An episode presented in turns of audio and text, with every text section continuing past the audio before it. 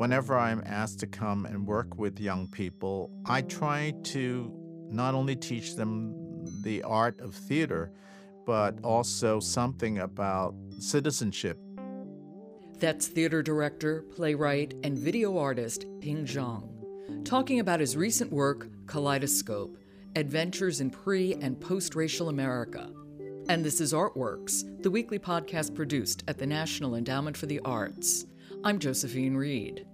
For over 45 years, Ping Chong has created innovative works of theater and art that explore the intersection of race, history, culture, and technology.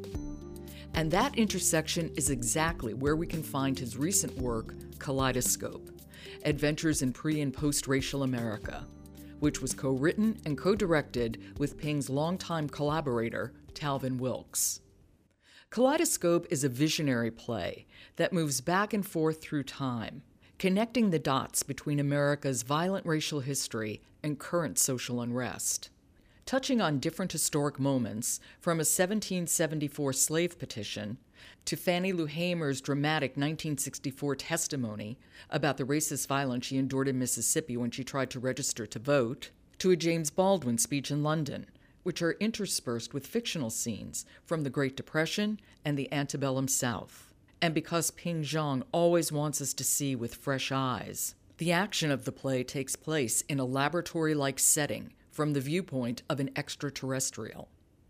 The result is a provocative, timely, and visually arresting piece of theater. Last month, Collidescope had its world premiere at the Clarice Smith Center for the Performing Arts at the University of Maryland with a remarkable cast composed entirely of students. I spoke with Ping a few days after Collidescope's opening and asked him for a little more background about the play. Well, when the Trayvon Martin killing happened, I felt that I wanted to do something around that issue.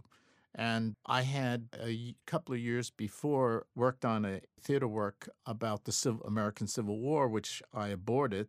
And between Trayvon and the Civil War, I thought perhaps I should do a show that gives some kind of essentialized history of black and white race in the United States. And so what started as a work that was going to be around Trayvon Martin turned into a work that was looking at connecting black and white race history through time. So the work turned into a work that moved back and forth in time, a kind of time machine to give a kind of bird's eye view of the uh, black and white race issue. Now, you examine this legacy of black and white relations in the United States from the point of view of an alien. Yes. An extraterrestrial. Right. Why that perspective? Well, I don't know if you're aware of the series of articles that Nicholas Kristof has been writing about race in America, you know, this past year.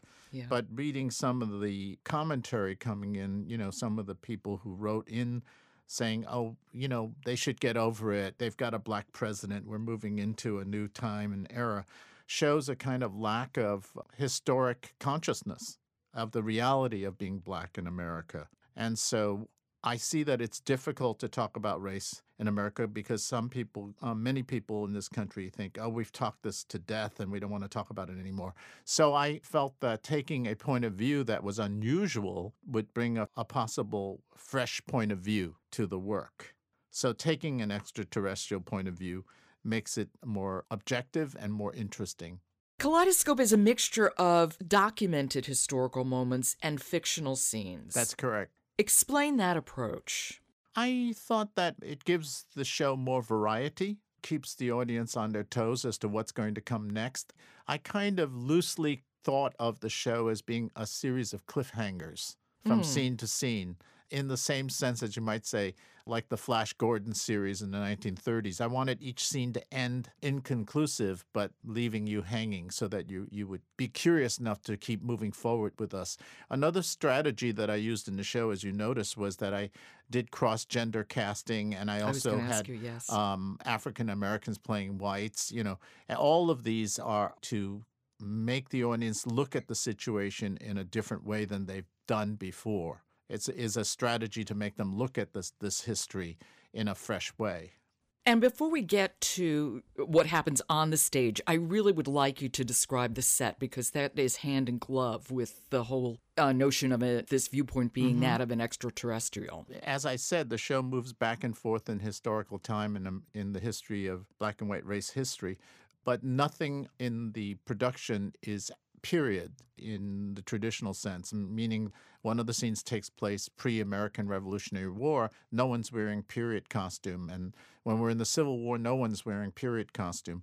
And the set is not a realistic set. I always thought of it as a, in a spaceship and yeah. part of the uh, a kind of laboratory in which you could say possibly it's a hologram of earthly events possibly it's a restaging by the aliens who might look like human beings to examine this history. So this the set is kind of a very minimalist, modernist looking, cool set. It's a pretty spectacular set considering that it is a minimalist set. Yes, because of the very elaborate media that we use in the show, which has, you know, media that is in motion during the show. It's a great set, perfect for that venue. Yeah, I will let the set designer know who's a grad student at uh, the University of Maryland. All the designers, with the exception of the sound designer, were grad students, and they did an amazing job. They most this certainly College did. Park. Yeah. This is a work you created with a longtime collaborator of yours, Talvin Wilkes. That's correct. How did you two decide which moments you would put on the stage? And I'm talking about not the fictional ones, but the documented ones, because this is, you know, such a wide range. You start before the Revolutionary War. Mm-hmm. Well, one of the things that we knew was that because the subject is such an epic subject, that we couldn't possibly do it as a linear work, meaning just going from the beginning of American history all the way up to the present. It was quite impossible to do in an evening. And so I, my approach to it was to do it with a more poetic and essentialized syntax. That's why I wanted to jump from place to place from time to time and make the audience connect the dots in, in the history. I know that uh, Talvin had his, had always been interested in the uh, Ossian Sweet trial in Detroit of the African American doctor who moved into a white neighborhood in Detroit which uh, ended in a kind of tragic situation uh, and a trial. Right, that was in 1925 when he defended himself against a white mob. Right. I know that uh, Talvin was interested in doing a show about that even before we talked about the Trayvon Project. And I know that we wanted to have a, a, female subject in the show as well. And he took the lead to find the Fannie Lou Hamer scene in the show. And also the um, And we were both interested. I mean, I was already interested in Robeson. And uh, Talvin was too, of course. And then so when he found that, we also felt that that should go in as well because we were interested in also not only about race, but about citizenship. And that was Paul Robeson's testimony in front of the House on Un American Activities Committee. Exactly. The show was really as much about citizenship and about the promise of the Constitution and the promise of what this nation says it is and what it isn't for so many people in this country.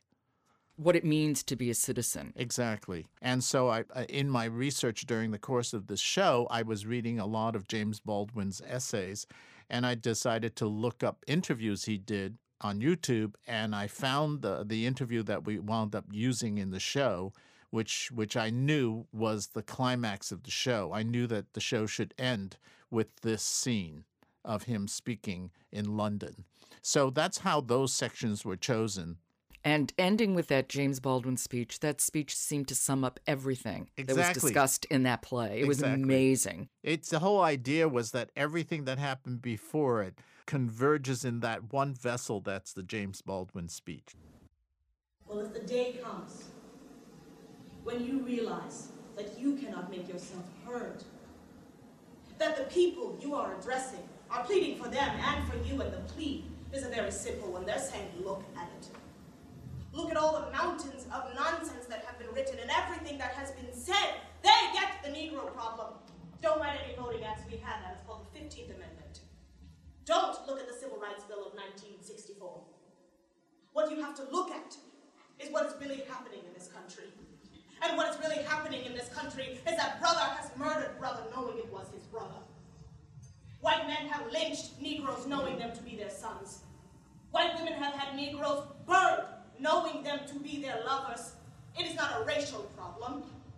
It is a problem of whether you are willing to look at your life and be responsible for it, and then begin to change it. That great western house I come from is one house, and I am one of the children of that house. Simply, I am the most despised child of that house. It is because the American people are unable to face the fact that I am flesh of their flesh, bone of their bone, created by them. My blood and my father's blood is in that soil. They cannot face that. And Moriamo Akibu performed James Baldwin's speech. She was remarkable. She's great. I mean, I Oh. think she must be like, I think she's only about 20, you know? She was amazing. But, you know, I started working with her and she sped through it like she was driving a race car when I first worked with her. And I said, people need to hear what you're saying and you need to use the silences to give it weight. And she came through. Yeah, she sure did. She was great. You also have fictional scenes interspersed with these historical ones. And one is like a three act mini play set during the Depression. And then there's also a scene set in the antebellum South that is repeated, well, partially repeated, almost exactly. Only the beginning of it was uh, was repeated exactly. The scenes are actually different within them. It was But the then very it beginning, ends yeah. exactly. Yeah. So it's kind of a, a theme and variation.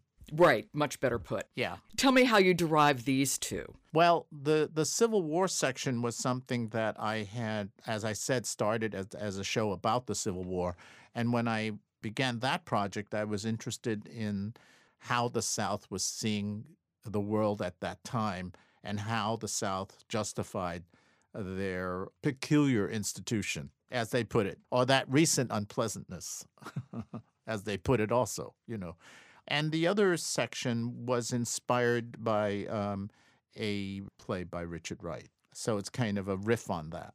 Yeah, I'm not familiar with it. That's Yeah. pretty. It, it's in a very late collection of short writings of his called Eight Men, which I think is a wonderful collection and very daring in, in many ways. The actors were all students. Absolutely, all undergrads. They were extraordinary. the thing was it was an extremely challenging project for them and i turned it i said to talvin many times i said we're asking these kids to do a very challenging show in every way in terms of the subject matter in terms of the demands on them to carry such lengthy in some cases some very lengthy material on stage single-handedly almost and they rose to the challenge and uh, that was one of the most satisfying things about it. I'm curious what the audition process was like for this. Well, because I had written the Civil War scenes already, I brought some of those, some of which didn't end up in the show even. The Robeson we already had excerpted from the actual HUAC interrogations. So we had a couple of things that we could bring that was close to what we had in mind. We also did something very unusual for an audition, which is that I, in fact, met the three grad designers before I did the audition. So when we actually did the audition, the grad designers had already come up with the set design and the costume designs. Very unusual. And we Mm. actually presented that to the kids who came in for the audition so they knew where we were going with this material. You've been in the theater for a very long time. When did you first begin in theater? Um, 1972. 1972. And did you come to the theater as an actor, a director, a playwright, a dancer? Actually, I would say in 1972, I was part of the New York Avant Garde. I was a member of Meredith Monk's company. Aha. So I actually started in dance, although my background was in film and visual arts. Your work pretty much operates at the intersection of social responsibility and innovation. Would you say that's fair? That's more than fair. I, I thought you were going to say um, I'm an interdisciplinary artist, which is really the truth. Yes. Yes. I, I think that is true too. Yeah. Because I saw your six grants from the NEA in four different genres. Yeah, right. and I, in fact, right now I'm actually doing a anniversary print for the, the List Visual Arts Center in, for MIT, which I did my first art installation, and I I'm uh, been approached to create a commissioned dance work for 2016. So, yeah, I continue to be interdisciplinary was your motivation to to become an artist i know this might be a very reductive question mm-hmm. but i'm curious if you were driven by creativity or driven by social justice and I know that's really reductive, but what I mean was, were you inflamed by a passion for social justice and you saw the arts as a wonderful vehicle for that? Or were you an artist who was also inflamed by social justice? Um, you know, I I've pretty much been a single-mindedly artistic person. I came from two generations before me in the theater. My grandfather and my father were Chinese opera directors and librettists, and my mother was a diva, and my father's best friend was a scenic drop painter. So I started out in life going to an art high school and then went to Pratt Institute in New York to study painting and, and fine arts, and then went to the School of Visual Arts, and after that studied with Meredith Monk. So I'm a combination of all these forces that has created the kind of artist I am today. As far as which came first, I would say that my love of creativity came first, but the social justice aspect came very early in my life you know, as a young boy, I was aware of injustice. I didn't know that the work would move in that direction, of course. And not all my work is about that. But because of the world we live in today, I feel that as an artist, it's important, and, and as a citizen, it's important as an artist citizen to do my part to try to keep people more aware and more conscious of their responsibility to a just world. I think that's probably the best way to put it. So, in my small way, in my little way as a theater artist, I want to do what I can to make people responsible. And making Collidescope is, for me, is one of those attempts to tell this country that we can't ignore this history because even the fictional sections of that show are based on fact. I'd like to have you discuss, because I'm very curious about mm-hmm. Collidescope's relation to undesirable elements, that massive yes. multi year project. But if you could just please first explain briefly what Undesirable Elements is. The Undesirable Elements series began as a project of giving voice to communities in this country that are not heard as much in the mainstream media to create a space for them to talk about what it is culturally to be other in America, what are the gains and losses, and what happens to their identity. Being other meaning that they are hyphenated Americans, as all people of color in this country are. And being a hyphenated American, in some sense, is a subtle way of not acknowledging that we are full Americans. Well, how does how does this play out on the stage? What happens?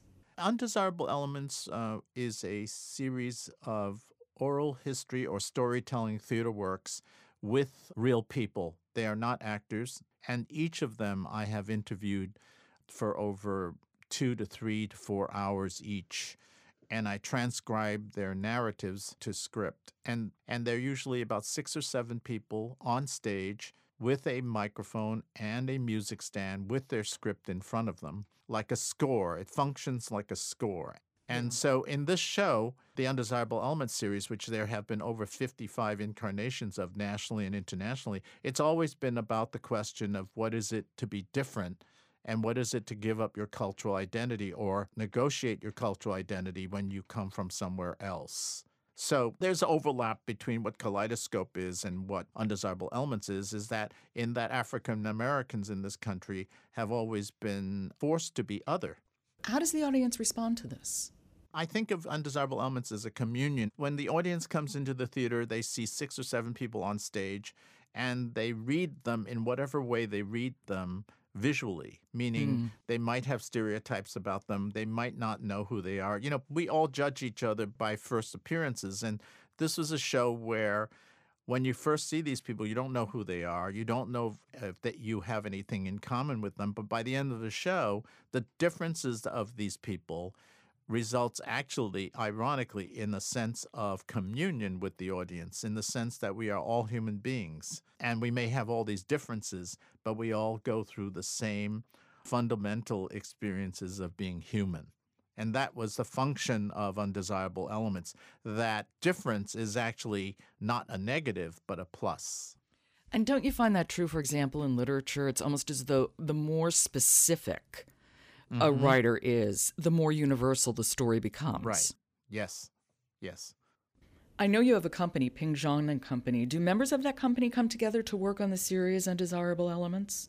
Well, with the Undesirable Elements series, they're teaching artists to do that in public schools, but also teach workshops. And then there are people, co collaborators, who make their own productions of Undesirable Elements. For example, Sarah Zatz, who's a key member of my company, directs her own productions of Undesirable Elements and co directs Undesirable Elements. Right now, we are planning an all Muslim cast in New York City about what it is to be Muslim in New York City, but it's also about what it is to be Muslim at this moment in this nation, which isn't such a comfortable place, to be, yeah. But but but for us, it's about making people understand that the media blows everything out of proportion. 99% of Muslim people are just people like everybody else, but that the media blows up the, uh, the fact that there are these terrorists, but they're, they're a very tiny percentage of what Muslims are. Most Muslims are, are law abiding citizens, you know, and they just want to get by in life like the rest of us, you know. If we were to judge the KKK as all Christians, it gives you some the same idea, you know. But people don't seem to see that. And I have to blame the media. It's that, and I also think we're in an age of media where you can pretty much pick the media that speaks to your beliefs, Right, right. which And obviously is so limiting. now. Yeah. Yeah.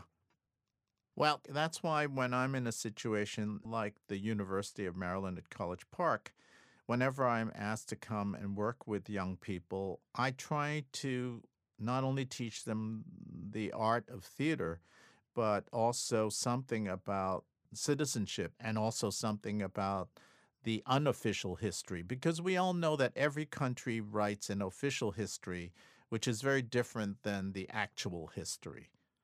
Every country. People need to know that African Americans have had a very raw deal all along and continue to have a raw deal today.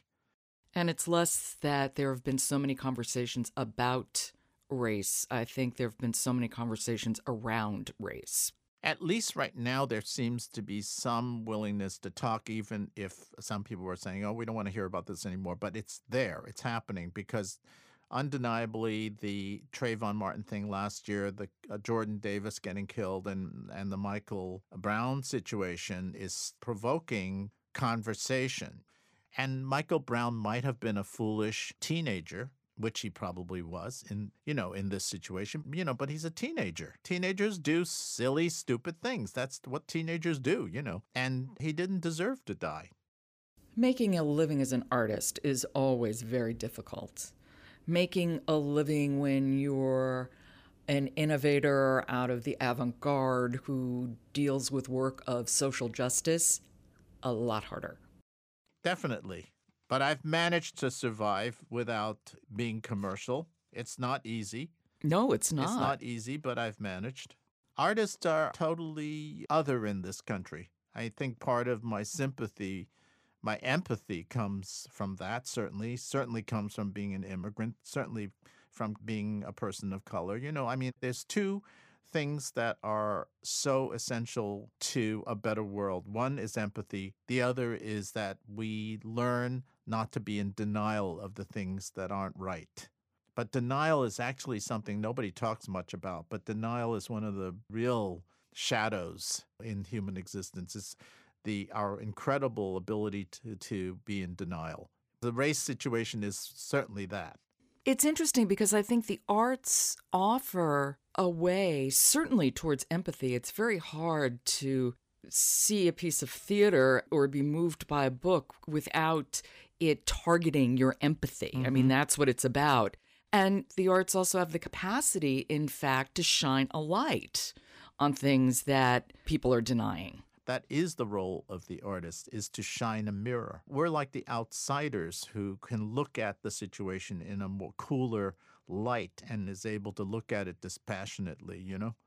I mentioned you've gotten many awards, including six fellowships from the NEA in four different genres. I know they've occurred over the course of your career, but as a producer for the NEA, I'm very curious about what those awards meant for you.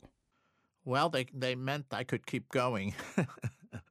they meant that I could keep doing what I love. I feel very privileged to have been able to work as an artist for 45 years, 45 plus years. A photographer friend of mine said to me, she came to see Collidescope and she said, It must be hard to leave at the end of a show. You know, all those people that you've been a team part of. And I said, That's the beauty and the sadness of being in the theater is that you have this incredible bond with people and you're all pushing this rock up a hill. And then you get it up there and then you have to leave, mm. you know, and over and over again. It's kind of like Sisyphus or something, you know but that's also the beauty of it. And it's also metaphorical of our lives. We we always lose the people around us sooner or later. You know, that's just the way it is. And that's how it is being in the theater. But my experience with those kids at um, Maryland and the designers was it was incredibly uh, harmonious. It was difficult for the kids, definitely difficult, but they really, really rose to the challenge and they were beautiful. I just loved them. You know, they were just wonderful kids many of them spoke up about their experience working on Collidescope, you know, and and that was uh, that's why I, I I like doing this with kids because for them they learned something beyond the craft. You know, they learned something about the world they lived in. Not that it's pleasant always, but at least they learn more. Well, Ping, what is next for Collidescope? Well, we, we certainly hope to take it to another level. Talvin ran off the next day. He was there Sunday for the understudies run, and then he took off for Texas to work with Urban Bush Women. He just kept going. Fortunately for me, I got to come home. And uh, we plan to get back together and debrief on Collidescope and keep working on it. From my point of view, the, the show is a great first shot at it, but I think we still want to do a little more work on it. We're confident that we will do it elsewhere, both professionally and in a university setting. As I said, for me, it's a project that has both uh, a professional future and a pedagogical one, because to me, the information is really important. It was a great show. I was really blown away by it. Thank you. Ping Chong, thank you so much for coming. I really appreciate you giving me your time. Thank you. That was multidisciplinary artist Ping Chong. He co wrote and co directed Collidescope with collaborator Talvin Wilkes. We heard Moriamo Akibu perform an excerpt of James Baldwin's speech at the West Indian Student Center in London. She's a senior at the University of Maryland. You've been listening to Artworks, produced at the National Endowment for the Arts. To find out how art works in communities across the country, keep checking the Artworks blog or follow us at NEA Arts on Twitter.